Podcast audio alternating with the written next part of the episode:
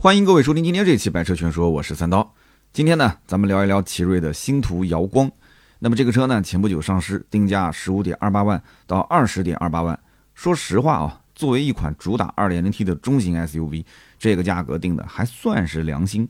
但是呢，转念一想，哎，我周五出差去上海，刚刚给那个福特的新领域做了一场直播，很多人应该也看到了，是吧？当我拿到直播间当天给的那个促销政策，我当时都震惊了。全系 2.0T，车长超过四米九，轴距2865，那妥妥的中大型 SUV 是吧？比这个车还要大啊！然后还有五座，还有六座，还有七座可选。七座它还分成223和232两种布局可选。那你说这个车它优惠多少钱呢？哎，指导价16.98万到22.18万，在经销商层面能优惠三万出头，三万出头啊，兄弟，这个车的大小是汉兰达一样的。三万出头，十三万多到十八万多，我当时看到直播给的政策，我也震惊了。经销商三万多，现场再给你加补贴，各种补贴加上之后呢，能做到五万出头的优惠。我的个天哪！所以我讲福特，你很多人一听到说什么呃福特的领域，哎呀是江铃福特不纯粹，很多网友呢就在那个直播间里面吐槽。哎，我觉得这官方也是挺心大啊，也没有怎么去屏蔽这个弹幕。但是到了后来。啊，主持人给大家算了一下，综合的优惠下来能到五万出头，经销商真正能给的现金优惠的层面基本上就在三万多。那直播间很多人就不说话了，对不对？十六七万的车呀，顶配才二十二万多啊啊！那我就想问一句了，你说现在的合资中大型 SUV 它都已经卷成这样了，那么我们今天聊的这么一个奇瑞啊，所谓的高端品牌星途，它的这样一款车，也是它目前的旗舰级的 SUV 瑶光。那它定价十五点二八万到二十点二八万，它卖给谁呢？那么这个车它到底是对标什么车型呢？是吉利的新悦 R 吗？还是说他想去越级去打那些合资的 CRV 啊、RAV4 啊？那我觉得应该不可能是把福特的领域放进来打，是吧？我看到官方好像还对标了这个比亚迪现在最火的几个车型啊，比亚迪的唐啊，比亚迪的宋。那么我们再讲日系的，像本田 CRV 啊、丰田的 RAV4 啊。如果从价格上来讲，的确，那你要如果手头有个十五到二十万的预算，这两个车基本上都会去看一看。这两个车型卖得好，其实最根本是什么？就是大家买日系车像是在存钱，而不像是在消费，对吧？这两款车都是典型的日系代表，比较耐用，比较省心，油耗比较低，保值率比较高。那实际上缺点也很明显，配置不高，内饰粗糙，是吧？反正开起来就感觉。有点像吃方便面，是吧？又不能抵饱，但是感觉这顿饭我也吃了。你说是不是这样啊？基本上绝大多数的消费者买日系都是就是不求有功，但求无过的这种想法。那如果说你不喜欢日系的话，那合资还有德系的，像大众途观 L、探岳，你可以选，啊多了去了，是不是？法系的、美系的啊、韩系的，对不对？你要想要性价比，你要想个性，那什么样的车都有很多。那么二十万的国产 SUV，你说兜兜转转，最后我手头有二十万，咱们买什么国产 SUV 呢？你会想到谁呢？嗯，你会去买领克吗？你会去买魏牌吗？还是说你转来转去去买了个比亚迪？那比亚迪你拿着二十万，如果你只有十五到二十万，你其实唐你也买不起。这个不是不是那个说什么啊？就大家心里面不要不要不要去对号入座啊！就十五到二十万，你买什么唐呢？唐要二十多，你只能买到宋宋 Plus DM-i。哎，宋 plus DM-i 现在销量真的很好啊！乘用车单一车型 SUV 里面，这个车销量，呃，我不说排第一，至少是前三吧，是吧？再加上现在比亚迪整体这个势头，那真的是非常好。把燃油车一停售啊，所有都是新能源啊，不管是混动还是纯电，赶紧过来买比亚迪吧，哪怕就是等三个月啊。这两天还有人找我呢，说要买比亚迪的宋，然后拿不到车，问我能不能想办法弄一台现货啊。那其实本质来讲是一个大的趋势。大家都想去消费带电的车，以前是看到带电的就跑多远的，哎呦不买不买，不保值不保值啊，不安全不安全。现在都要买，都要那么一块绿牌，你也不管是限行不限行，限牌不限牌，大家就感觉啊，就感觉如果不买一个绿牌，不买一个新能源，就感觉别被这个时代淘汰了，哎，就是这种感觉。你觉得真的会被时代淘汰吗？我觉得你有这种想法就是被时代淘汰了，真的是这样，无所谓啊。你现在买燃油。买混动、买纯电，根据自己的需求来啊，对不对？如果你是在个老小区里面，你也装不了充电桩，你碰什么电呢？你完全没必要碰电啊！你上下班就那么几公里，对不对？偶尔周末带家人去自驾游，你跟着那么凑热闹去买什么纯电的，买什么买什么这个混合动力的，没必要。一个燃油车你加不起油吗？啊，你十几万的车，二十几万的车都买得起，你加不起油吗？不是这么回事啊，对不对？所以花二十多万去买一个国产绿牌的 SUV，那很多人就考虑买比亚迪了，是吧？那么如果买个燃油车呢？那有人讲说，燃油车瑶光这个价格到底定的合理不合理呢？我给你举个例子啊，瑶光目前这个定价十五到二十万，它对标的如果按照正常价位应该是宋，但这个车的定位它是个中型 SUV，那这样的一个车的大小的确跟唐是一样的。那如果拿唐以及唐的兄弟车型护卫舰零七过来做对比的话，瑶光要比前者前两台车便宜四五万块钱。那我就想问问比亚迪的车主了，你说这四五万块钱的油费？你需要省多少年才能省回来啊？哎，不多说了啊，不多说了。有人讲我买混动，我我不是为了油费啊，我是为了动力。那你为了动力，你买的是 DMI 还是买的 DMP 呢？哦，你说那我 DMI 的动力也很好啊，那行，你自己喜欢，那你就开呗。那怎么讲呢？是吧？有些账呢，你也不能细算，买的其实是比较偏感性的一种消费，对吧？那如果说对标国产同价位的吉利的星越 L，那吉利说了，吉利说我的车有沃尔沃的底子呀。那你看看，你看看这个卖点，对吧？那你奇瑞，你说我有谁的底子？所以你奇瑞赶紧收一个高端品牌，现在能收的，好像也没什么了，对吧？宝马也收不了，你收个奔驰，奔驰肯定也不卖，对吧？你你收个奥迪，奥迪现在混的是不怎么样，但是奥迪再混的不怎么样，人家也不会卖给你啊。你能收谁呢？呃，凯迪拉克，那通用的，人家不卖，是吧？我帮他，大家帮他想想啊，收收谁嘛？收捷豹，捷豹路虎。捷豹路虎，哎，对对，捷豹路虎，我想起来了，捷豹路虎不就是奇瑞的吗？但是，你觉得星途跟捷豹路虎有半毛钱的关系吗？就感觉这个车啊，跟捷豹路虎一毛钱的关系都没有。哎，你说当年连众泰都是像素级的复刻路虎的车型，那咱们奇瑞自家的车，我自己复刻不就行了吗？你直接找众泰把那个图纸拿过来，反正众泰也不行了，那图纸估计人家也是扔到仓库里不用了，拿过来直接造不就行了吗？有人讲说，那路虎自己的图纸干干嘛不给你啊？那这个东西你就就不能多问，不能多问，对吧？那有有像素级的众泰的图纸，你干嘛不拿过来呢？你直接星途嘴上不说，大家心里都清楚。我买星途是图什么？买星途，那不就是，对吧？国产的捷豹路虎嘛，国产的路虎，国产路虎大揽胜，大揽胜大揽胜是进口的，它肯定不能贴奇瑞的标嘛。我这个就是奇瑞的标，我只不过没把揽胜的名字贴上去。外观内饰不就那么几块皮嘛，不就那么几块屏幕嘛？有人讲说那动力呢？谁在乎动力呀？对不对？这个你说它是山寨吗？人家不山寨啊，对不对？路虎不也是奇瑞的吗？慌什么呢？就没沾这个边，就明明有这么一个啊非常好的底子，它没用。有人讲路虎可能不会把它的平台架构技术给到奇瑞，给不给无所谓，打个擦边嘛。现在你看只要有流量的不都是打擦边嘛？你说是不是？那我们再分析分析，你说这个新悦 R 还有什么亮点啊？新悦 R 有 2.0T 的低功率，有 2.0T 的高功率，还有混合动力的版本。那目前卖的好的是哪一个呢？大家猜一猜。有人说是混动啊，不是混动，它其实混动卖的不多。但是呢，它混动有个特点，它的名字起得好，它叫雷神 HiF，哎，听起来感觉就很先进。你说比亚迪的混动是怎么起来的啊？DMI、DMP，对吧？之前叫 DM 的时候，呃，当时也有一批底粉觉得说这个车啊加速特别的厉害。这个车呢很先进，是不是？那么现在人家也在这个混合动力系统里面，名字起的就特别的给人感觉很高大上，叫雷神 HiF，卖的不多，但是我可以讲，对它的整个的这个车系啊，品牌调性拉升的还是有帮助。然后同时也迎合当下客户啊，不是混动啊就不是最新款的这样的一种消费的口味。那虽然有人讲说，那吉利的混动是三缸啊，我就是不买，没关系，买不买你知不知道有这个东西？知道。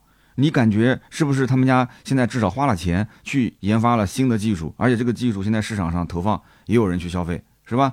那就行了。那星途的瑶光呢？这次发布的车型里面有混动吗？没有，是不是？你甭管买不买，当下这个大环境，你是不是应该上个混动系统？然后同时你要看，如果两个车型对标，应该是对标各自的畅销版本。那么我们知道新悦 R 这个车已经卖了很长时间了，什么版本最畅销呢？是2.0低功率版的次顶配，也就是15.52万的那个两驱尊贵型。那现在优惠呢，也就是一万出头一点，所以我们可以理解成十四万多嘛。这个已经是能买到新悦 R 的次顶配了，就是 2.0T 低功率次次顶配，因为再往上就是四驱版本了嘛，对吧？四驱版本卖的少，基本都是两驱的，所以你十四万多的价格，你现在星途瑶光，你去跟他打，你怎么打？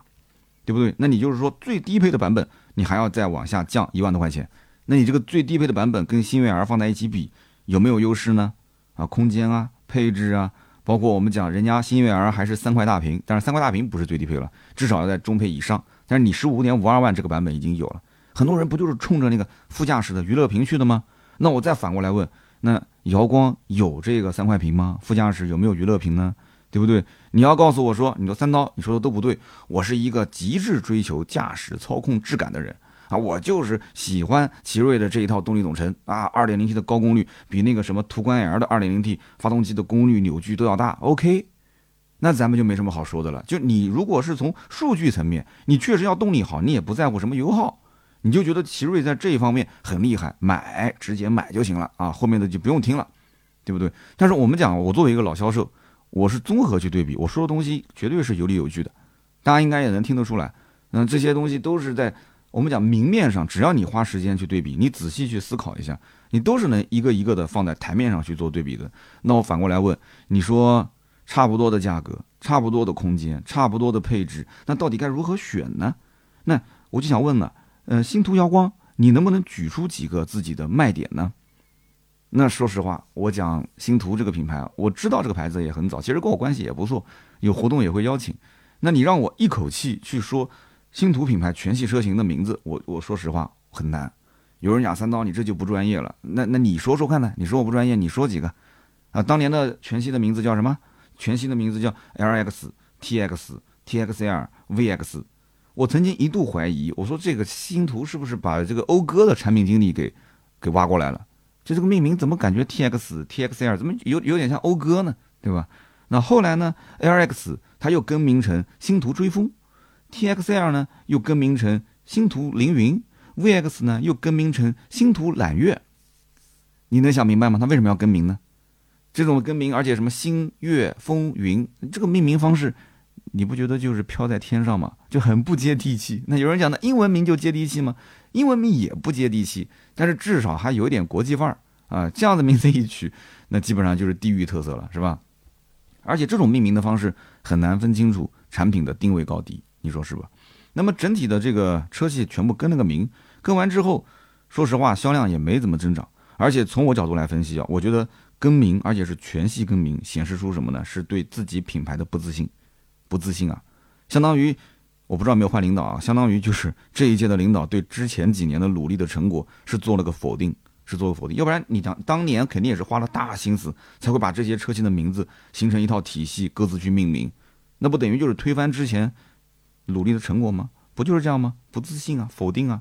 那么自主品牌其实现在都想做高端，比方说像吉利的领克，对吧？长城的魏牌，但是事实情况是大家都很努力，现实却很残忍。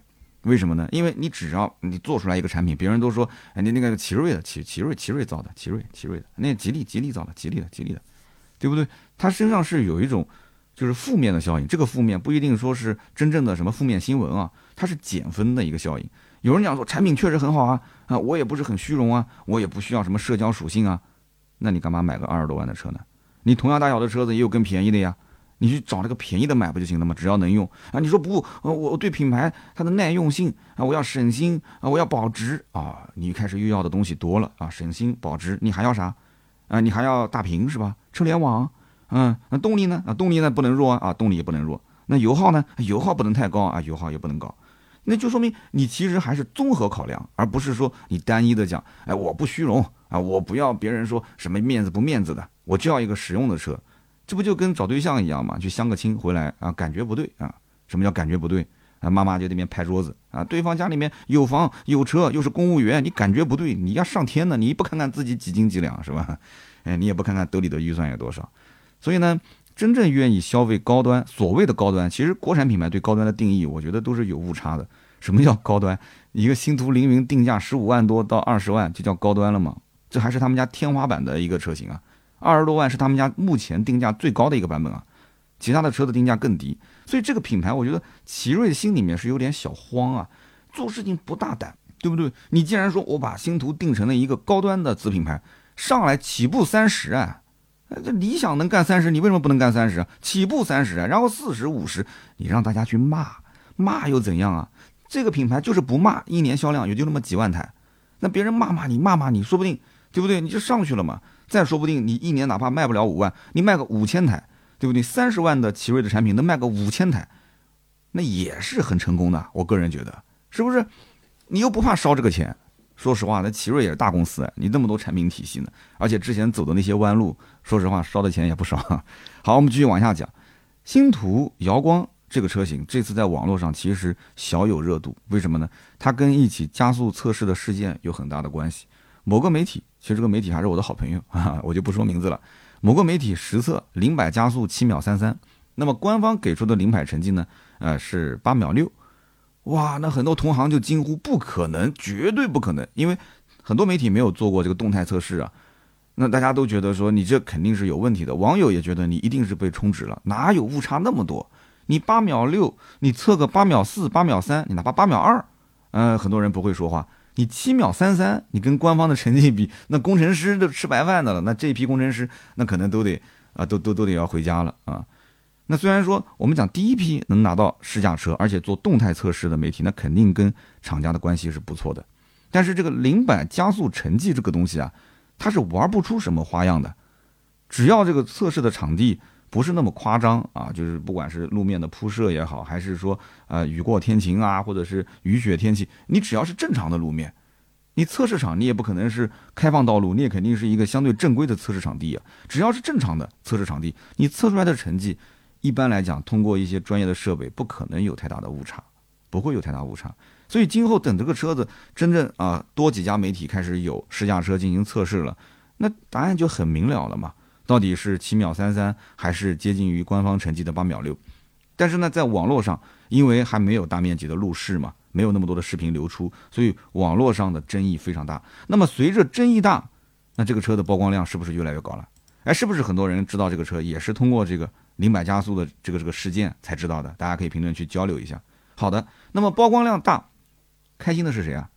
那开心的肯定是厂家啊，对不对？这又不是什么硬伤。说白了，如果被证实真的是七秒三三，那那那厂家可开心了，是吧？那就算你测出来是八秒四、八秒五，那又怎样？无伤大雅。你各位觉得，哎，无论最终实测成绩是多少，你你真的会因为这个车加速快慢来决定买还是不买吗？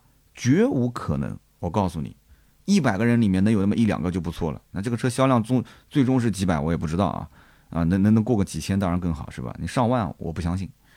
那么作为奇瑞的高端子品牌，那星途目前它旗下所有的车型都是 SUV。那么星途瑶光上市之后呢，就成为了这个品牌目前的旗舰车。那么二十三点三九万就是星途汽车全车系里面它的天花板报价。那么聊到这里了，很多人就想问了，说三刀你聊那么多啊，包括对比啊，包括它的背景啊，你能不能说说这个车它到底有什么亮点啊？我真的最近一直在看它有什么卖点，跟他们家的兄弟车型之间能不能做一点对比？啊，哪个配置的性价比更高？如果我真的想买的话，好，我们就好好说一说啊。那你要说这个车有什么卖点？其实，在瑶光的这个发布会上面，我一直建议大家啊，你想买什么车，发布会还是要看一看。虽然是啰嗦，哎，你可以一边打打游戏，一边把那个发布会的手机放到那边，让它自己播嘛，对不对？到了关键的点，公布报价的时候，或者厂家在讲 PPT 的时候，你听一听嘛。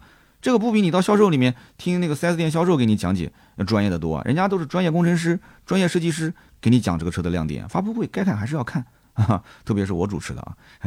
哎，今年我还是接了不少场的这个发布会主持，我后期应该也会接很多，所以大家呢一定要多多关注啊啊，都是全国的车型发布会啊，兄弟们千万别错过啊，给我打 call。厂家看到哇，三刀粉丝挺多的，那我不就能多接一些了吗？再多接一些的话，你说咱们音频挣不挣钱？无所谓啦，一周两期就当白嫖了，无所谓，兄弟们随便嫖。如果我视频也挣不到钱，直播也挣不到钱，那我天天肯定是抱怨。哎呦，咱们音频什么时候能接点广告啊？接不到广告，我真的不想做了，是吧？兄弟们一定要给我的直播打 call 啊！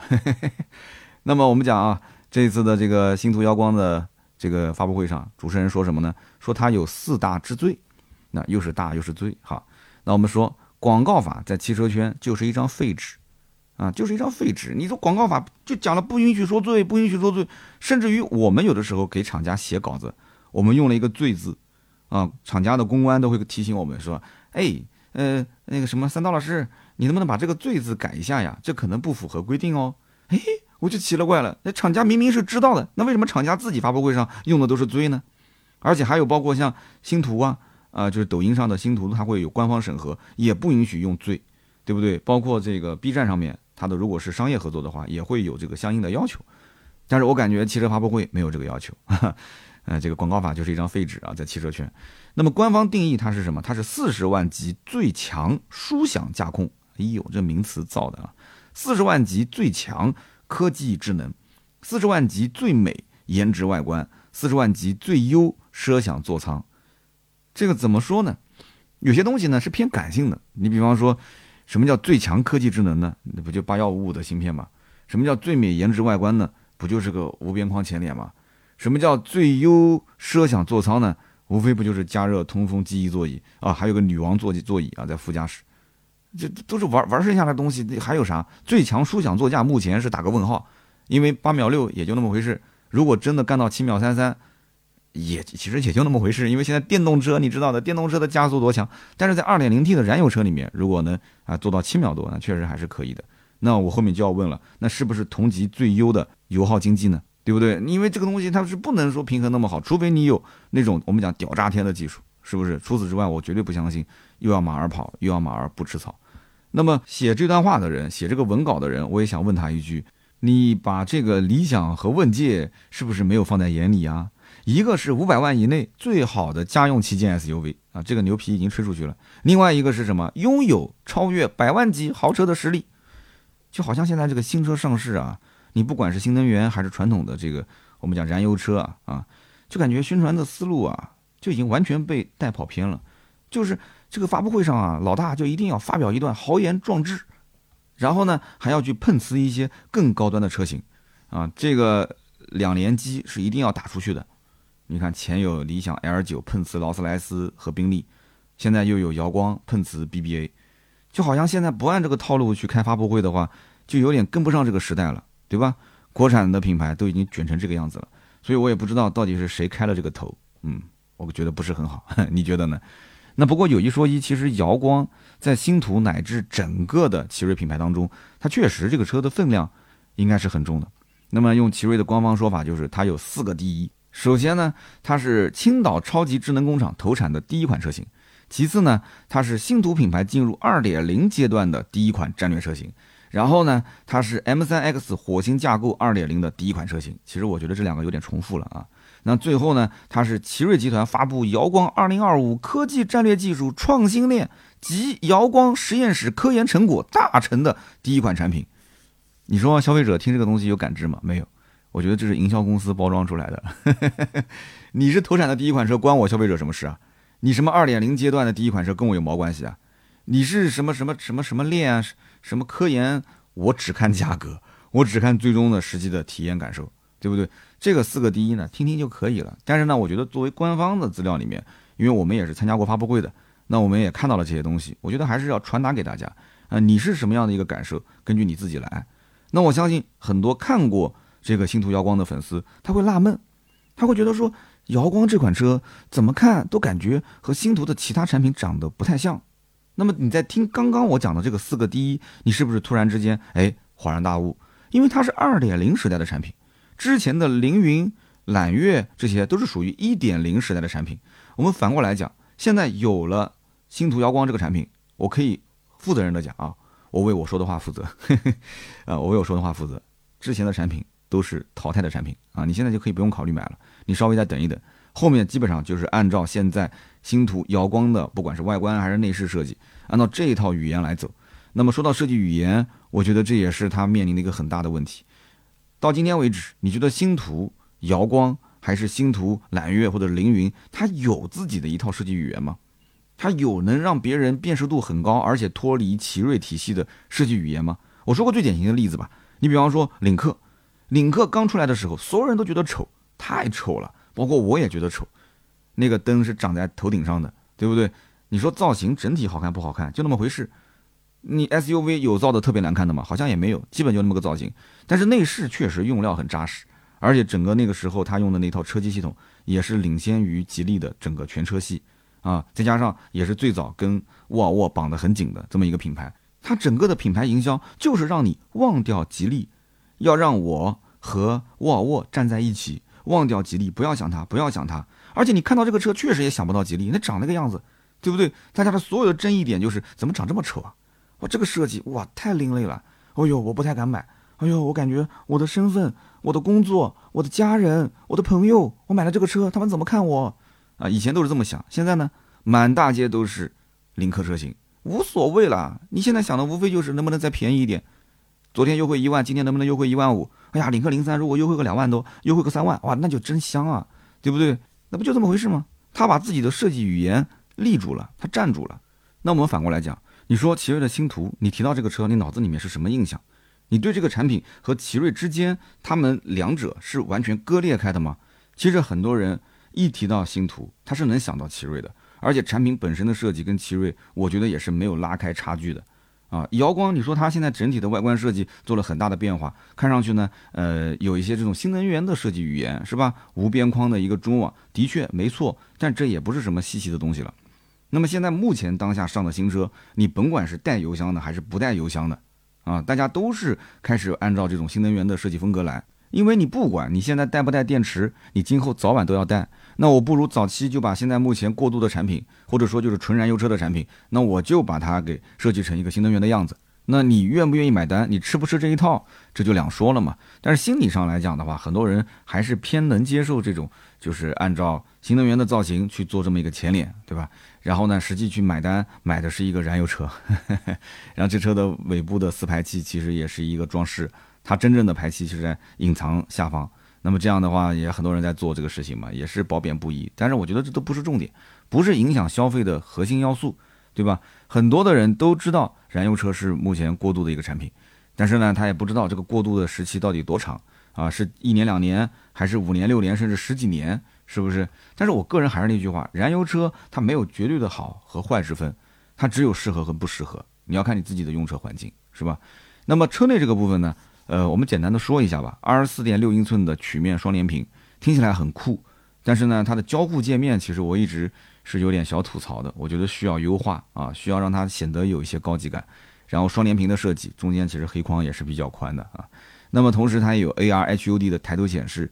当然了，这些东西都不是什么新鲜玩意，我只想跟你讲，就是什么呢？就是奇瑞其实，在怼配置这方面还是蛮舍得的，而且它的起步配置其实都不低，就是在二十万左右这个国产车型里面，你会发现，哪怕就是跟很卷很卷的同行去对比，它的配置也不低。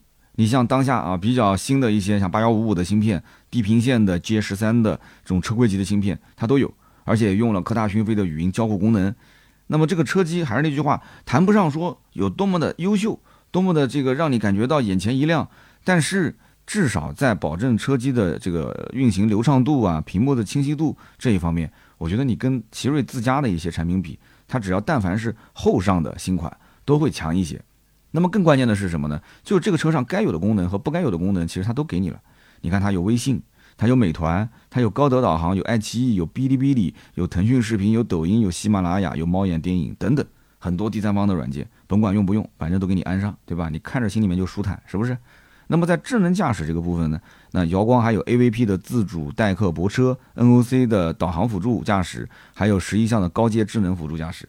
那毕竟二十多万的车了，你说这年头二十多万的车如果没有一些智能驾驶辅助的功能，那就等同于没有灵魂，你说是不是？那么这一次官方大力宣传的点，其实还有一个，就是我刚刚前面在开头提到的女王副驾。那么女王副驾这个功能最早是被谁炒火的呢？大家有没有印象？是未来的 ES 八。这都已经过去多少年了？你看，奇瑞到今天开始去说我们有女王副驾啊，价格的确是跟 ES 八比呢便宜至少一半，是吧？那个要卖到四五十，这个才卖二十万。那女王副驾是什么呢？那无非就是多了一个腿托，就多了一个腿托。啊，当然它倾斜角度也很大，就是你可以完全躺倒的样子啊，大概在一百四十五度的样子。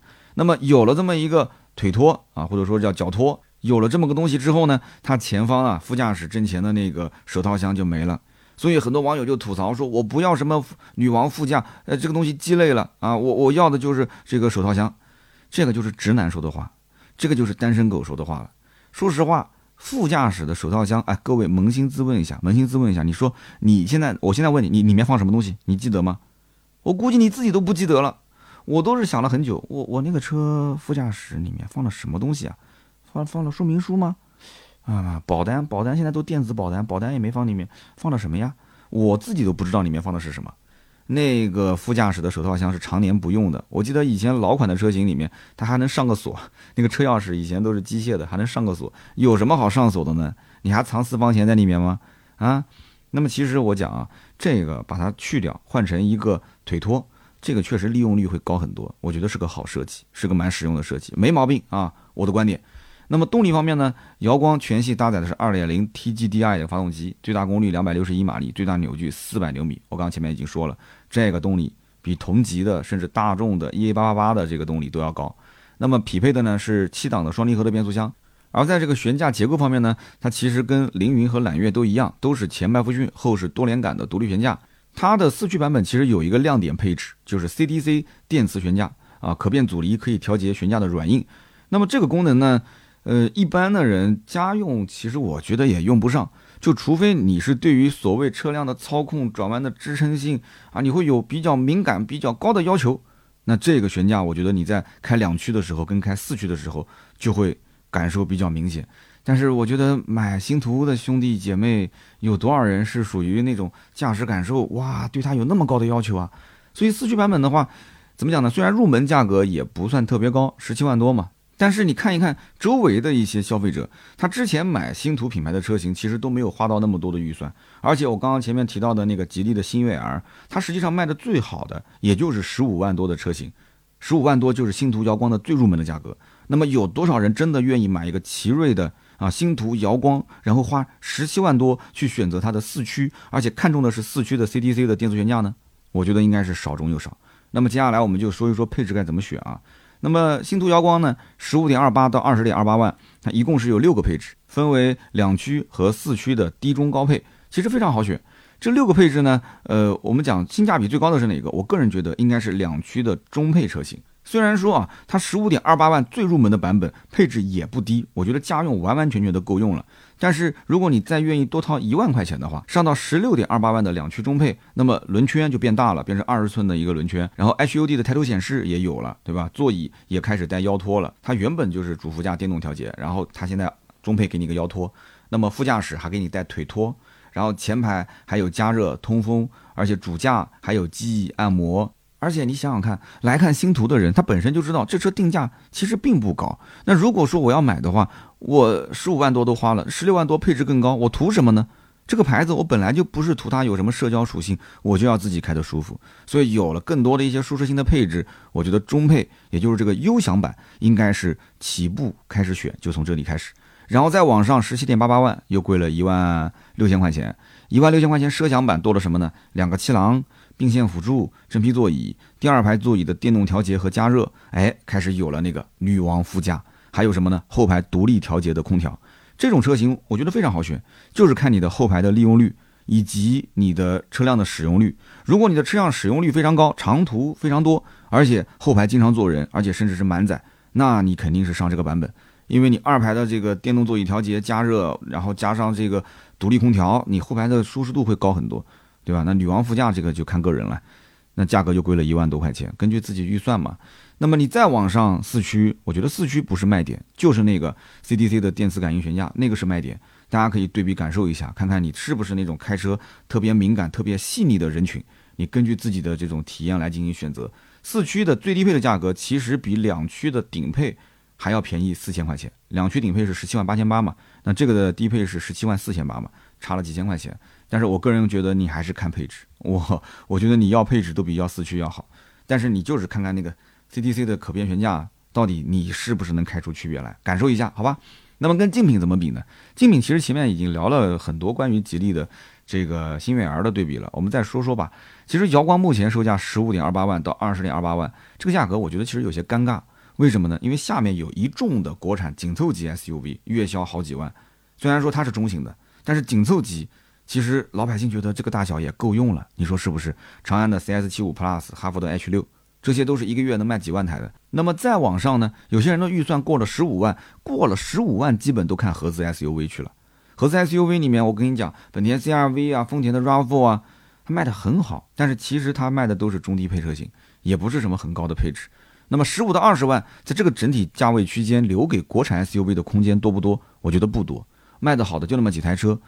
因为消费者会普遍认为，我买国产 SUV 我没有必要超过十五万，我十五万以内已经可以买到空间不错啊、配置不错的这一些车型了。那超过这个预算的话，那我不如买合资啊，我为什么要买国产呢？你说国产的空间更大，配置更高，那我说没必要啊，够用就好。合资的话更省心，保值率也还高，将来卖的话，对吧？你还能啊多回两二两碎银嘛。所以这就像是一道无解的题。从产品力上来看，咱们国产呢是三百六十度无死角吊打合资，但是从客户的信任感上来看，到今天这个时间节点，二零二三年，合资又好像是三百六十度无死角的在吊打国产。所以呢，想在这个价位段十五到二十，甚至二十到三十万，想立足。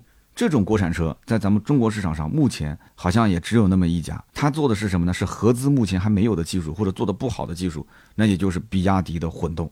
这一期不是比亚迪的广告，但是讲实在话，真的是这样。比亚迪敢这么卖啊？为什么？因为丰田、本田它这个混动技术就是很大跨。我讲的是插电式混合动力啊。那有人讲说，那我用不插电的混动跟你干行不行啊？可以啊，但是你不免购置税啊。你不免购置税，你没有绿牌，你限行啊，你限牌啊。是不是？所以比亚迪的混动是戳中了合资的软肋，当然这里面有大背景，对吧？有大背景在。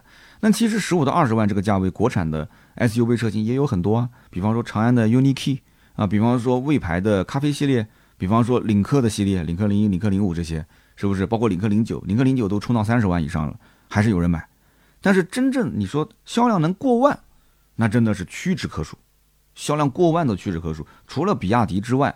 好像目前能看的，也就是吉利的星越 R，那么这几个车卖得好，都是各自有各自的特点。那星越 R 我前面讲了，你说这车什么 2.0T 什么混动这些东西都不谈，我觉得星越 R 很多人就是非常肤浅的认那个三块屏，他就觉得说在二十万这个价位同级当中，哎，我能买到一个三连屏，其实没有二十万，那车子实际上也就十五万多，十五万多，如果再优惠个一万多块钱的话，就十四万多。他觉得说我花那么多钱，哎，我买的这个配置看上去还不错。啊，用料也还不错。其实你提到用料，星途瑶光实车，你要如果看过，你会知道它内饰的用料其实挺扎实的。毕竟是他们家的子品牌里面最高端的一个牌子嘛，毕竟它是子品牌高端品牌的里面的旗舰车型。那你说这种车型用料方面它还要省着的话，那我觉得奇瑞你就不要去再搞什么高端了，你老老实实就卖那些十来万块钱的车就可以了。所以你可以这么理解，就是星途是目前奇瑞体系里面定位最高的一个品牌，而瑶光是这个定位最高品牌里面的最旗舰的车型。就就就行了，剩下来就是你，你看你对奇瑞的技术你信任不信任？然后这些配置，呃，你能不能接受？你就这么去对比，我觉得没有什么太复杂的，讲那么多技术参数根本没有用。实际在消费过程当中，大家都是偏感性的。我给你捋出来一个最简单的一个思路就行了，对吧？有人讲那女王副驾呢？女王副驾其实说白了，你带着你媳妇儿去逛一逛，她可能真的很喜欢这个女王副驾，但是她不喜欢星途这个牌子。你跟她说半天，星途是什么呀？你跟她说星途是奇瑞，那老公你为什么不买奇瑞啊？你说星途是高端，老公他哪里高端啊？你说这呃我这呃好像也没什么可说的，我就是喜欢啊。然后老婆说你喜欢，那我还喜欢那个呢，你怎么不买？就他没有什么很突出的亮点，对不对？有人讲二十多万，二十多万都去买那个什么电车 smart，明明就是吉利的底子，但是挂着一个 B 柱上的奔驰的小标，哇，小女生趋之若鹜的去买，哇，这个车那么大，那动力也不差。配置也很高，它就是无非少了那个 B 柱上面那么一个一个一个奔驰的小标。那咱们不行的话，你实在不行，你把路虎的标也贴过来呗，贴在 B 柱上面，你跟他合作合作嘛，对不对？路虎也缺钱，只要价格能到位，玻璃都能给干碎，你不行贴啊，你你你怎么办呢？所以说，我觉得星途啊，这个它旗下的产品，包括凌云啊、揽月啊啊，包括奇瑞的瑞虎系列，他们之间，我觉得是没有拉开差距。真的是太卷，自己跟自己卷，内耗非常的严重啊！你想想看，这个产品它的定价，如果它要往下降，它没有空间可降了。它要如果往下降，它就直接影响到它下面的这些系列。那你说，呃，那我就咬死我的价格不动，那销量呢？那你不要销量了。所以总结来讲，我觉得在消费者看来啊，可能瑶光啊这个车每一处用料。包括设计都不错，都挺扎实，但是整台车给人呈现的那种感觉就是很难让我掏钱，它没有太多的特色，就是它是一款很堆料的产品，我承认。但是我觉得你除非看上它的外观或者内饰的设计，或者说你们家掌管财政大权的另一半真的是躺在那个呃女王副驾上面，然后迟迟不愿意起身说老公我们就买这个车吧，我觉得就这种可能性。那么从数据销量上来讲的话，二零二二年奇瑞全年卖了一百二十三点二万辆，那么奇瑞本品牌九十点八万辆。这绝对的大头，捷途才卖了十八万，星途才卖了五点一万。所以为什么我前面讲，我说这么大的力气去推这个子品牌、高端品牌，但是销量一年才五万多。那么奇瑞可能认为说，星途的定位它就应该是高端，但是消费者就认为说，高端吗？高端在哪儿啊？你本身自己的定价其实也不高啊，而且这个定价我再跟奇瑞去对比，那我还觉得你还高了呢，对不对？那有奇瑞为什么要买星途呢？这就不是一直是个悖论嘛？所以你从销量数据上，你就能看得见很多消费者是离开了星途，他去买了其他的车，而实际上星途它，我觉得星途每一个产品都挺有诚意的。我也曾经帮星途做过直播。我当时都震惊了，那么大个车才卖那么便宜，卖那么便宜，他还能再给优惠？他不但给优惠，他还能送保养，就掏了心窝子给给很多人。但是很多人就不进这个 4S 店，你怎么办呢？而且我当时做直播的时候，因为我去的早，跟销售聊，销售也很佛系。销售讲述来看的人都是之前看好的人，也不用我们怎么介绍，无非就是谈谈价格就就差不多了。我们价格也没什么优惠，就这么卖呗，非常的佛系。所以整个的经销商体系很关键，我觉得你要做高端。你你肯定是要把它的整个经销商的店面整体的包装，包括从产品的设计上来讲，就完全脱离奇瑞，就成了一个非常非常让人别人很喜欢、很向往的一个品牌。但是现在就少了一点这种，就是双向奔赴的感觉啊，少了一点这种感觉。所以呢，就我刚讲嘛，以价换量也不行，坚持高价也不行，就很头疼。所以说，我觉得它应该是打破常规，要玩出一点新的花样。毕竟咱们也到了 二点零的时代，是吧？好的，以上就是关于星途瑶光我分享的一些内容，感谢大家的收听啊。那么评论点赞是对我最大的支持，转发到朋友圈啊或者微信群啊，那当然了，多多的曝光也是对我的支持。每期节目呢，我会在留言区抽取三位，赠送价值一百六十八元的芥末绿燃油添加记忆品。好的，下面是身边事环节。今天这期身边事呢，咱们聊一聊吃饭啊，非常接地气的一个话题。每个人都要吃饭，但是呢，我想讲的这个吃饭呢，其实还要加两个字，叫做按时吃饭。哎，我就想问大家一个问题啊，咱们评论区可以交流啊，就是我们评论区里面有多少人能够做到早上七八点钟起床准时吃早餐，中午十一二点准时吃中饭，晚上六点到七点准时吃晚饭，而且能够保证基本上不吃夜宵啊，然后呢也不会去吃一些什么什么零食之类的啊，碳酸饮料啊这些东西可能也不碰，有多少人能够做到？那我就发现我身边基本上没有什么人能够做到。除非这个人真的是健身，而且是那种非常强迫的，需要自己的身材体型管理，就是很严格。除此之外，基本没有。而且像那种管理身材的人，他也不是一日三餐，他是少食多餐，而且他对于这种饮食的控制，比方说什么碳水的控制啊，什么蛋白质的摄入量，他都会有相对比较精准的需求。那今天为什么要聊到这个话题呢？因为。出差嘛，对吧？出差这次又是去广西，又是去杭州，又是去上海，就是一直在奔波当中。那么经常也会遇到我们的同行，对吧？遇到同行呢，大家去年也是见的比较少，今年见到面了之后都非常的热情。那么有的时候我很晚飞到了一个地方，然后呢，在一个媒体群里面，人家一看，哟，三刀也来了嘛？那我一看，哟，呃，谁谁谁也来了嘛？两个人这么一聊天，那么一看时间已经来到了晚上八九点。大家呢，其实，在自助餐厅里面也简单吃了一点，那主要是为了聊点事情，是吧？三刀，哎，咱们出来去去去撸个串儿啊，去去哪边喝点小酒？我说我不会喝啊，没事，那我们就就喝点饮料啊，喝喝茶，就被喊出去了。那么一喊出去，一聊天，我又比较能侃，等到我再回到宾馆，基本就夜里面十二点就一点了啊。那么，所以大家为什么经常看到我虽然出差也在更新，但是更新时间很晚啊？经常性的是晚上有饭局。那么，如果是跟着这个活动的车队一起去试驾，到了目的地安排吃饭，那基本上时间相对来讲会比较准时一些。哎，这个也有例外。你比方说，之前我也讲过，你像我们去敦煌试驾，我们去甘西、阿坝这些地方试驾，没办法，确实主办方你也不能说他没有想到这一点，他中间的这个整个的行程非常长，他如果今天赶不到那个目的地的话。你不能让媒体露宿街头啊！但是要赶到那个目的地的话，那中间要开很长的时间。有的时候早上可能就六七点钟出发，七八点钟出发，然后中间开个三四个小时，到了一个地方，中间吃个饭，他还要搞一些活动啊，对吧？领导讲讲话呀，还要包括静态、动态，要给你一些拍摄的留一下时间啊。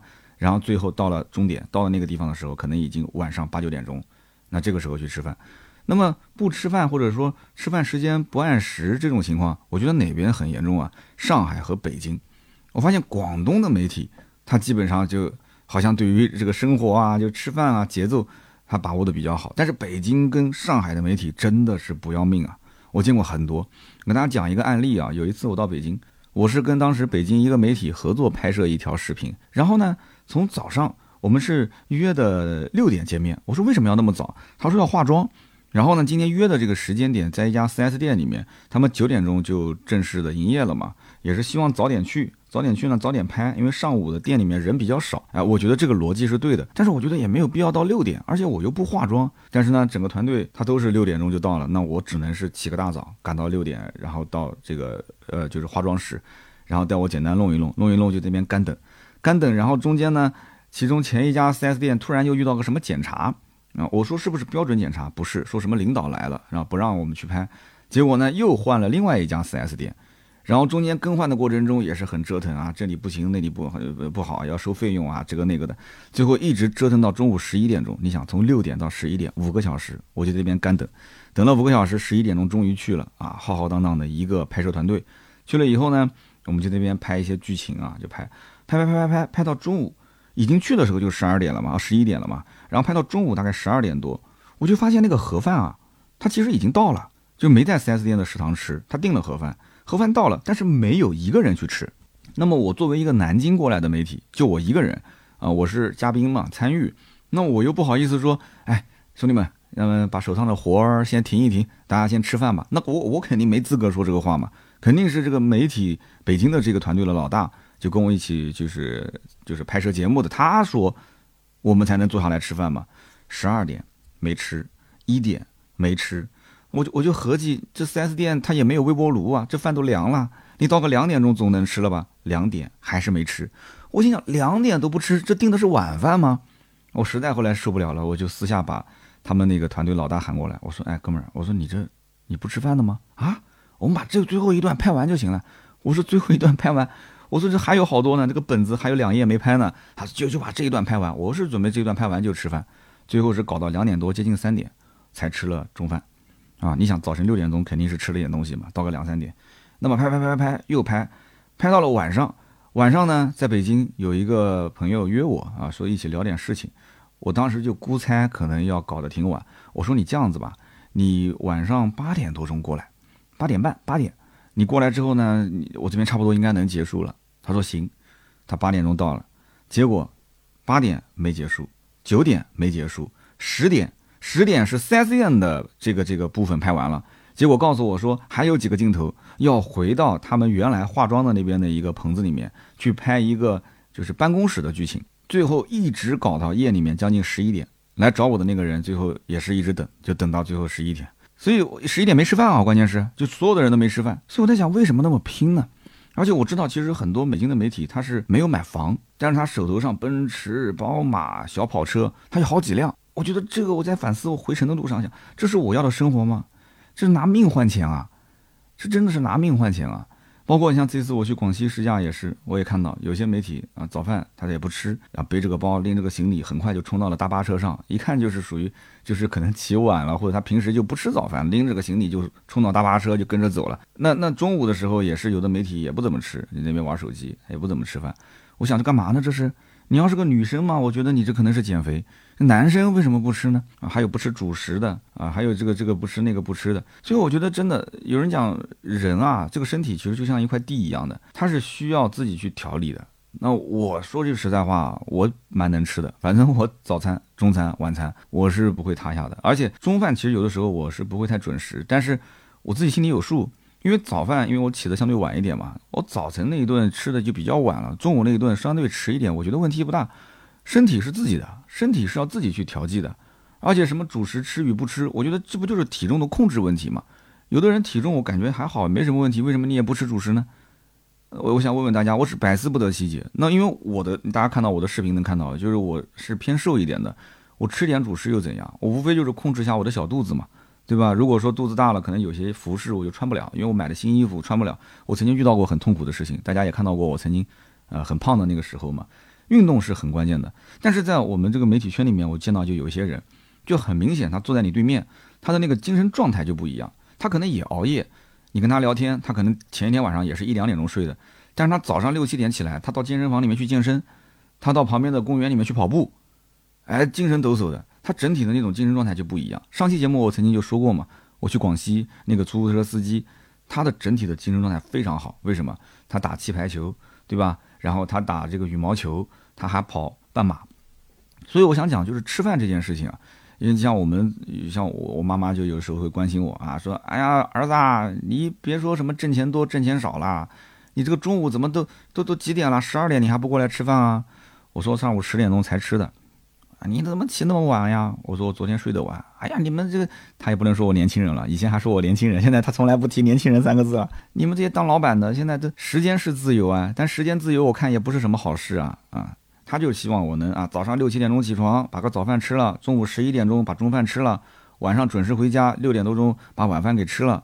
但是往往人在社会啊，他有些东西身不由己，吃饭是一件看似很小的事情，但是你仔细想一想。往往很多的一些大的身体的问题，它就是在于你每一天，你就是不注意这些小的问题。早饭、中饭、晚饭你不定点吃的东西呢？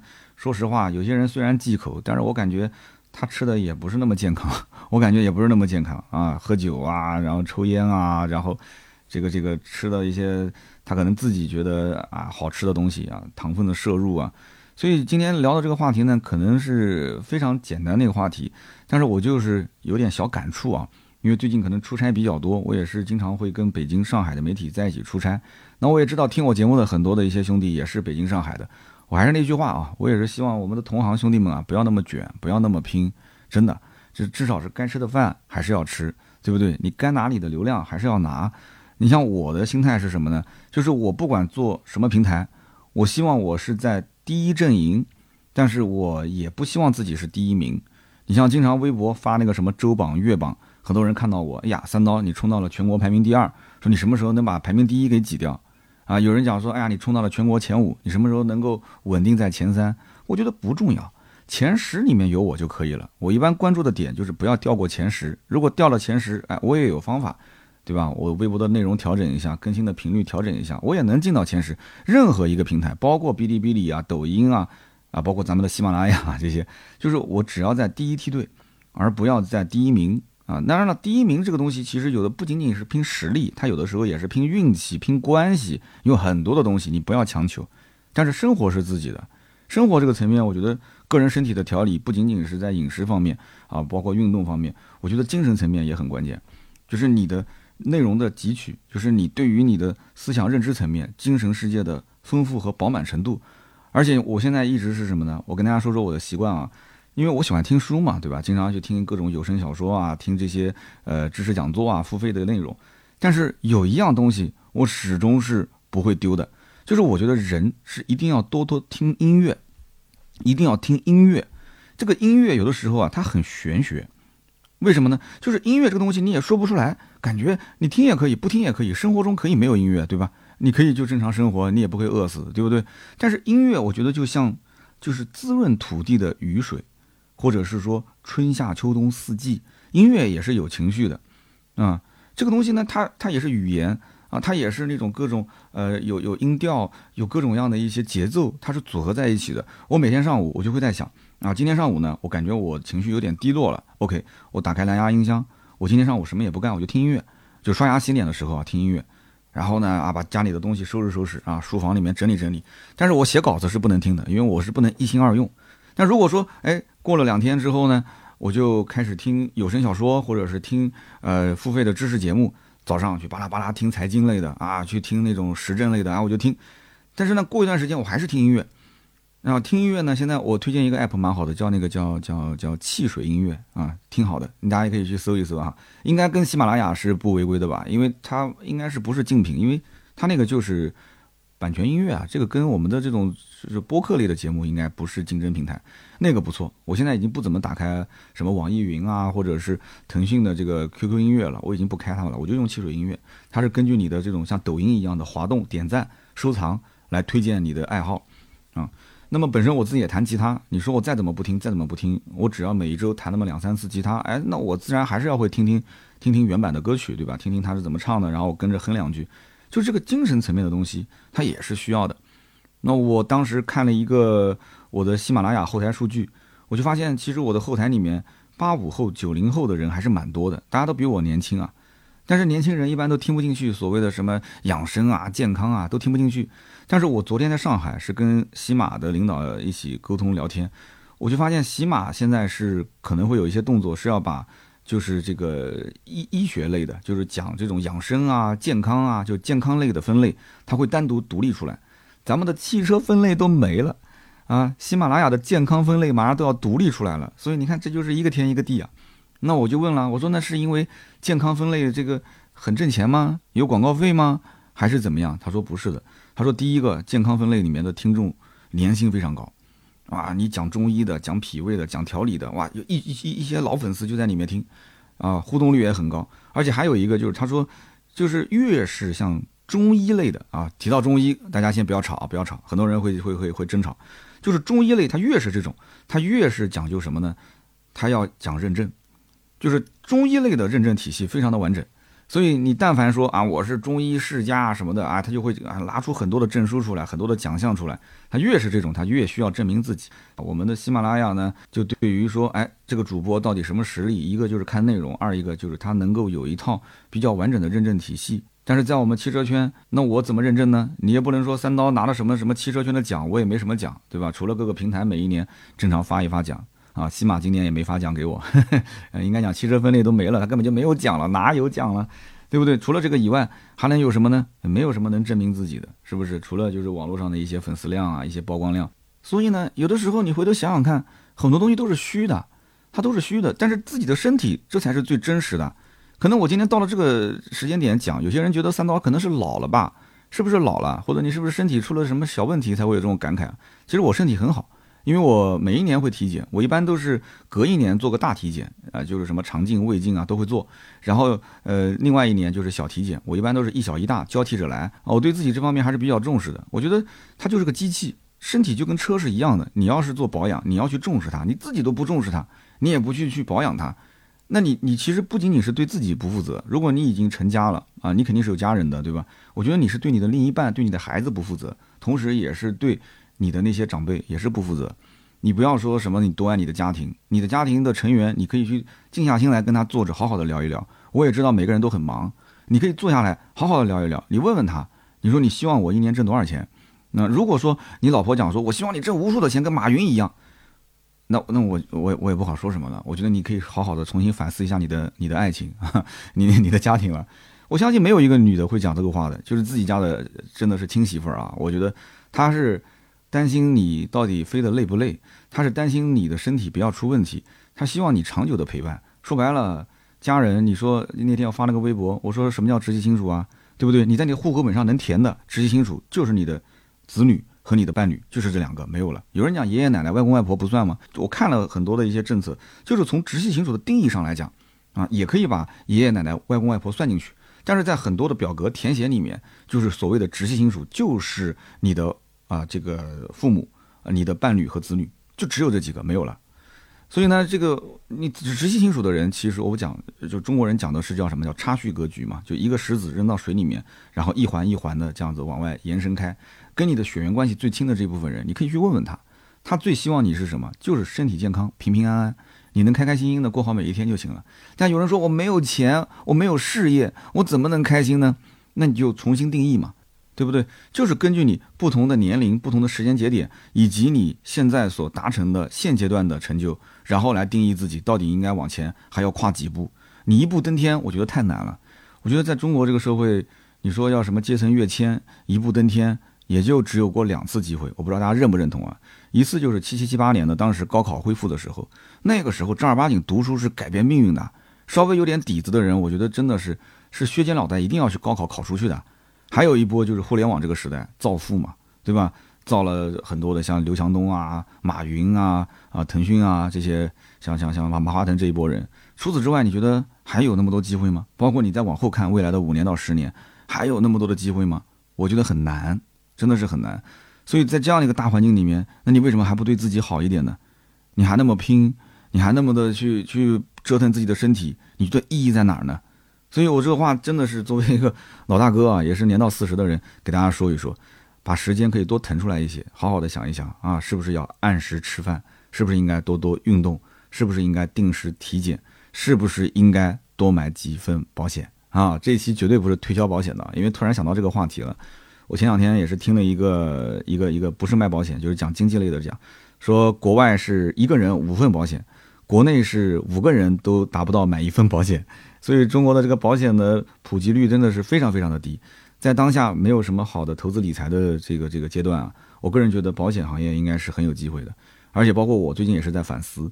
那其实很多人讲是应该先买养老保险，然后再买医疗保险，然后家家庭如果是有做生意的话，最好还是买财产险。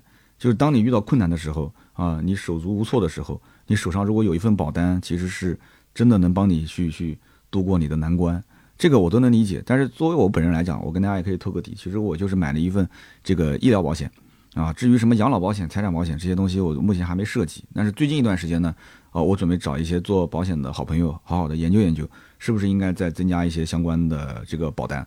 因为保险的投资其实更多的是，呃，它是第一受保法律保护的，就是不管你哪怕破产，就是你今后就是没钱了，你有这份保单，如果是符合规定的话，它将来还是赔付你的，对不对？它是一份保障。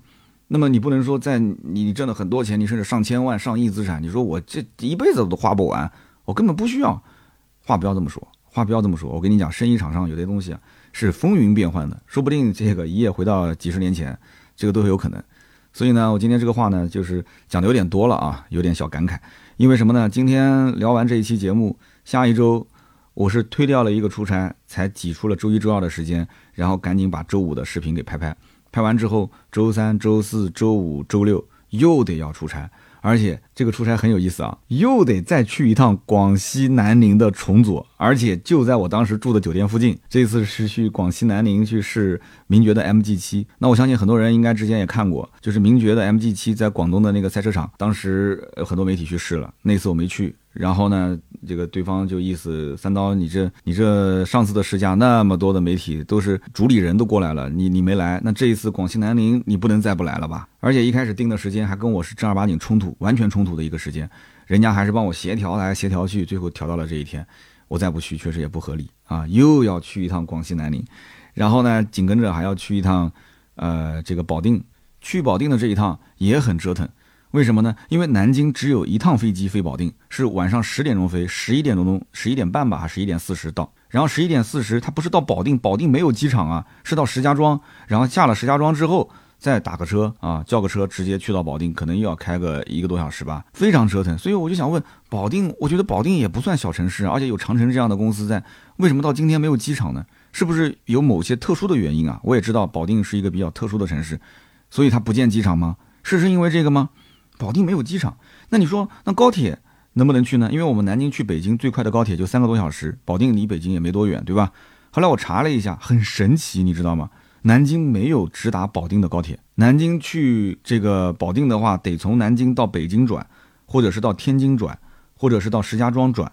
然后之前我选了一趟高铁，然后然后对方跟我讲说，三刀老师你这选错了。我说怎么啦？他说你没看到吗？你是到北京什么东站？然后你要到北京西站转，就中间两个不同的高铁站，你中间很折腾啊！我说怎么会是这样啊？然后我又换了一个，又换了一个，他又讲说你这个呢也有问题。我说怎么了？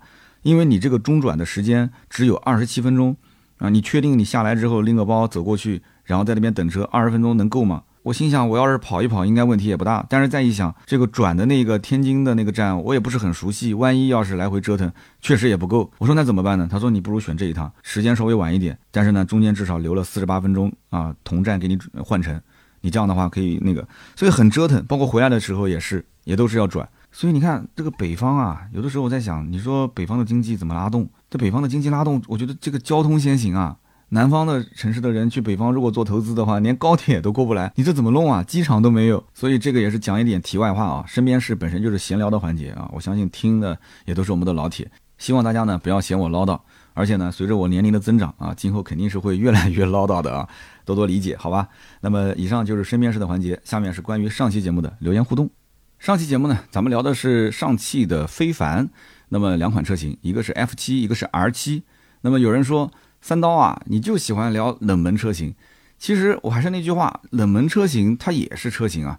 而且你觉得冷门，其实在某一些地区啊，有些人的关注度还是挺高的。其实，在上海本地，这个车型关注的人也不算少啊。只不过还是那句话，就是可能品牌方自己对这个车的定位啊，它就比较模糊。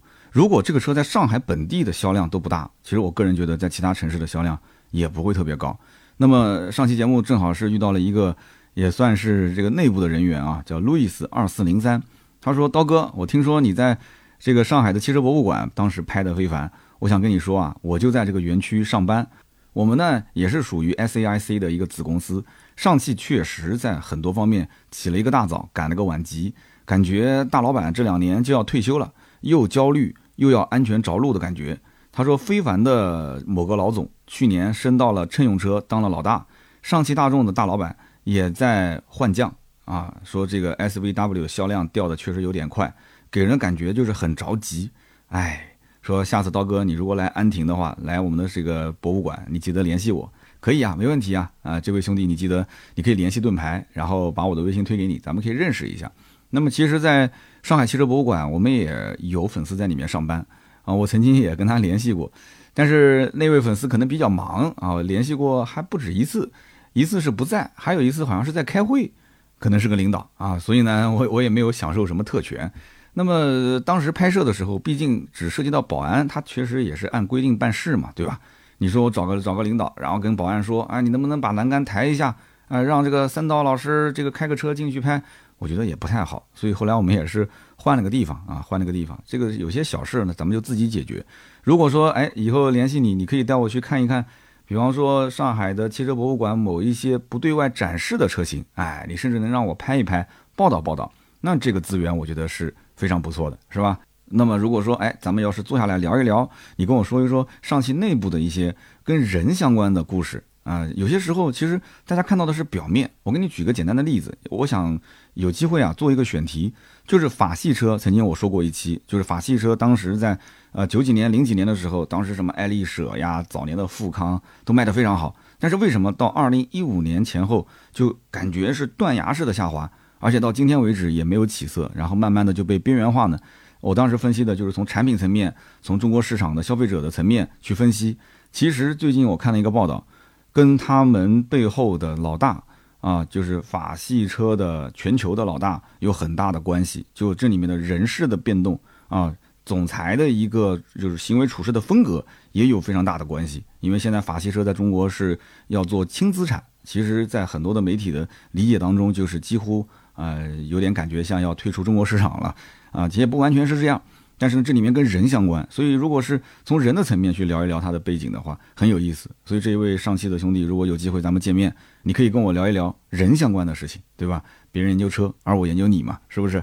好的，下面一位听友呢，叫做 B O B O M E E 杠 M E，他说：“刀哥啊，得天瀑布为什么你去感觉好像不是很壮观，水不是很大？是因为现在是枯水期。”七八月份才是丰水期，丰水期的时候水量就非常的大，非常的壮观啊！长了个知识了，所以给大家也是提个醒，因为上期节目呢，我看到很多朋友听我讲这个小众旅游啊，小众景点，说哎被种草了，想要去转一转看一看。那么我当时还说呢，我说马上是三月三的歌节，就是壮族的歌节嘛，可能会比较好玩。其实我觉得是不是三月三去那天节目录完之后，我还在想，你什么时候去，他们当地的壮族人都会给你表演歌舞的。你像我住的那个酒店，每天晚上八点到九点都是有那种壮族的歌舞给你进行表演。三月三其实无非就是唱歌跳舞的人更多一点吧，我个人猜测应该是这样。那可能能品尝到更多的一些美食啊，可能有些集市之类的，我猜测啊。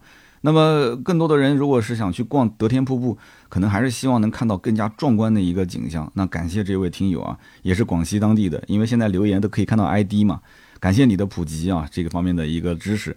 七八月份是风水期，风水期的话，七八月份应该九月份是九月份开学，哎，正好七八月份是暑假，那么大家就可以带着家人啊，带着孩子啊，就可以去转一转啊。我是免费给德天瀑布做过广告啊。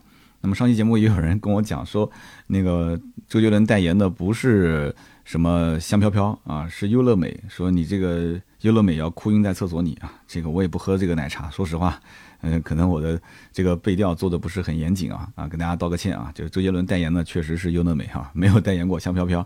那么我们接下来再看下面一位听友啊，这个听友的名字叫做熠熠生辉零五三九，他说：刀哥，我是你四年的老粉丝了，上下班单程都是四十分钟啊，我就一直在车上听你的节目，但是很少留言，实在抱歉。他说我是做建筑塔基租赁的，从去年开始这个行业就一直很低迷。啊，很正常啊，房地产啊、基建啊这些确实。那他说这个我想做个兼职，呃，有一期刀哥讲过，说做兼职你可以做一个商品的测评号，你哪怕就是几千个粉丝，你可能做一年啊，光是品牌方提供给你的商品，你随便卖一卖的话，都可以有个两三万的收入。他说我也是蛮心动的。那么很久之前，刀哥你和那个猛哥也做过一期新媒体的对谈啊，就是在我的小试牛刀的节目里面。他说，呃，做内容你要经得起时间的考验。最近呢，我就想做这方面的内容。那我有一个购买淮山药的一个经历，我突然就在想，我能不能把我这个经历分享出去？然后后面就说了他的这个经历了，在留言区他是截了一张图，我就不细讲了。他分成啊第一步、第二步、第三步、第四步，他说了很多。哎，我觉得说的挺好的，很专业。呃，哪怕就是不是像专家那么专业，起码他作为一个消费者，怎么样去选购一个靠谱的产品，这个心理过程，这一个消费过程是非常的完整。这个其实在我看来，就相当于是个小小的 KOC 了。你拍这段视频，你不要担心时间很长，因为真正想买这个东西的人，他就希望看到一个跟他一样的真实的用户，他的购买的心理历程。你讲的每一句话，每一个字。你的真情实意的分享，而且你的这个经验的分享，你是正儿八经，可能哪怕踩过坑，然后呢得到了一些总结，对他来讲都是非常受益的。你哪怕就是聊个三十分钟、四十分钟没关系，你不要用那种短视频的逻辑去思考，你这个东西纯粹就是干货输出。但是呢，我在想，你单单为了一个这个购买淮山药做一个账号，这个有点奇怪啊。那难道说你做的也跟我一样，就是生活中的好物分享的账号吗？也不是不行，像这种账号的话，其实你可以先发在你的朋友圈，在你的微信群里面啊，让周围的一些亲朋好友去点点赞啊。你首先你就要对吧，有点社交牛逼症的对吧？有些人不好意思啊，自己露个脸出个镜啊，他不不好意思发发在朋友圈，不好意思发在朋友群里面，其实没关系的啊，这是你的基础粉丝，让他们帮你分享。然后呢，平台上的每一个新增的粉丝、陌生的粉丝，你可以记得要留言互动啊。啊，他发私信给你啊，你可以跟他讲，哎，你要记得关注我呀，你要记得转发呀，嗯，这些都是最基本的，粉丝都是慢慢积累的，而且呢，不要太多的被这种所谓的流量裹挟，你只要你自己认为内容是不错的、很好的，哪怕初期没有流量，你坚持做啊，你做个半年，在业余时间当中，如果你是精力跟时间都都是 OK 的，对吧？你包括投入的一些金钱，你要买设备啊，你觉得都是能支撑的，那你就坚持做下去。你觉得这个事情是有动力做的，你就一定要坚持做，然后慢慢慢慢的做，可能你有了一定的粉丝积累的时候，那自然而然的话，呃，可能会有商家跟你讲啊，提供一些产品啊，给你做测试。但是我还是那句话，我觉得这个东西呢，各个行业它不一样，因为你像我测的更多的是一些电子产品，那现在陆陆续续好多厂家找我，就我也很困扰，金牛刀的消费观嘛，金牛刀的消费观，我现在其实有些厂家我都已经拒掉了，你像那个耳机。我最多的时候，家里面同时有十二三副耳机，都是商家送的。那个时候嘛，我是来者不拒。但是现在我基本上就会就会拒绝，我就说啊，这个我测过了，实在抱歉，啊，或者说你再缓一缓，暂时最近这一个月我们就不做这一方面的一个评测了，因为我还是要做一些我自己原生态的使用的好物去分享。因为 KOC 也好，KOL 也好，到最后你的流量到了一定量级，一定会有很多的商单进来。那么这种商业的订单，你就要有所取舍，你不能每个都做，每个都做，你这个号就废掉了啊！我最近也在思考，因为我那个金牛刀的消费观其实粉丝量不大，但是呢，很多的一些小商家他也投不起那些 KOL，就是那种大 V 啊，那费用太高了。那我们这种 KOC 在网上随便一搜一大把，都是那种什么小红书上一两万粉丝啊，啊哔哩哔哩啊，可能有个万把粉丝啊，像这种，他也不用给你钱。他就给你一个商品做置换，有的时候他也自己知道他的商品很便宜，就那么一两百块钱、两三百块钱，他可能额外还会再给你点费用，但这个费用非常少，一般就是五百块钱啊、八百块钱，能给到一千的都很少，啊，所以呢，做 KOC 呢，你只能当做是个爱好。你说你通过做这个自媒体啊，做一个评测的账号，然后把原来的这个塔基的你的核心的业务给替代掉，那这个是比较难的。你至少要能够在。你做自媒体的收入达到你原有收入的一倍以上，我觉得你才能放手，你才能放手。其实我想讲的是三倍以上，三倍以上你才能放手，因为这种时间的积累、粉丝的积累以及商业化，它是有个很长的周期啊。有的有些有些时候真的是可遇不可求，它是要靠平台，也是要靠你的内容，也是靠你的创新。这你花的精力真的是不小。所以呢，这一位兄弟呢，我觉得你首先要跨出这一步啊，你先做一个号，先尝试性做一做。啊，看看自己有没有这方面的特点特色。你像我们之前有几个粉丝，你听我之前的分享，然后呢自己做号，哎，你看当时跟他小孩两个人拍的那种，呃，亲子类的号也做到了一百多万、两百万，是吧？啊，不止啊，好像比我的号粉丝还多。还有一位也是做了一个啊，那位我们已经加上粉丝了，做美食的号也做得很好。还有一位是做到五百多万的粉丝，也都很厉害啊。所以慢慢来，不要着急。这件事情呢，我是建议大家都可以尝试去做一做。人人都是自媒体，人人都可以当网红啊。那么他后面也是讲说，三刀，这个我听你的节目感觉是有灵魂的啊，特别是人物传记啊、日常生活分享啊、读书推荐啊，这些都不错，觉得是真正在做内容，是经得起时间考验。他说希望刀哥呢身体健康，万事如意啊，今后的节目越做越好。非常感谢这位听友啊，其实你真诚的去表达你的观点，真诚的去说一些你身边的事情，大家也能感受得出来，然后大家也会在评论区很真诚的跟你聊一聊自己的呃分享。那音频这个领域呢，真的是很有意思。这个领域呢，流量不大，但是呢，大家都很有温度啊，主播也有温度，粉丝也有温度，甚至于我经常发微博，到了一个城市，有些人会说，哎，刀哥，咱们见个面啊，聊聊啊，哎，你这次我到杭州不是见到了我们一个粉丝吗？啊，聊得很愉快，是吧？应该也在听我的节目啊。那么这个呢，你会发现，到每个城市里面，真正想跟你见面的，想约你出来一起撸个串、聊聊天的，至少这么多年来，我感觉啊，基本百分之九十九都是音频领域的。我们的听友，而我在哔哩哔哩啊，我在抖音啊，呃，在一些其他平台上，真正想跟你见面、跟你坐下来聊一聊、当朋友处的很少，所以这就突出了就是音频这个平台的一大特色，它是真的有温度、有粘性的。其他的平台它是有流量，但这种流量的爆发式的增长，有的时候啊，很多网红，你别看他粉丝量很大，他自己也在反思，他到底做这个的意义是什么？很多东西是他不想做，他想做，他也很羡慕我们这些做音频的人。啊，有这么一块自留地，但是这一块自留地对于他来讲的话，他投入的精力跟产出的成本，他可能背后还有投资人，他还有一套商业的运作逻辑，他签了 MCN，他是身不由己。那我呢，其实也是身不由己啊，我做音频也是这个这个盘子一直在转着，我也不能丢弃，所以导致我也没有太多的精力去好好的去打磨我的视频，我的短视频跟长视频，是吧？那直播嘛，这个就是拼个人的一个积累了。那直播呢，我也是没有时间去做，只能是。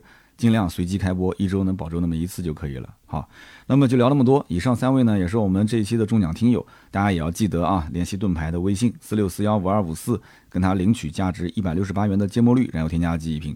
那么能听到最后的兄弟们，如果手头有月票，也别忘了给我投一投啊！投月票呢，能让我的节目在首页的曝光率呢更高一些。大家呢也不要吝啬，因为月票本身它也不是要花钱买的，它需要在喜马拉雅上做任务、做签到。所以有的话，希望多多投给我。那么我们更多的内容呢，可以关注我们的哔哩哔哩百车全说、抖音的三刀砍车、我的个人微博百车全说三刀，以及我们的公众号百车全说。那么今天这期呢，就到这里，我们下期接着聊，拜拜。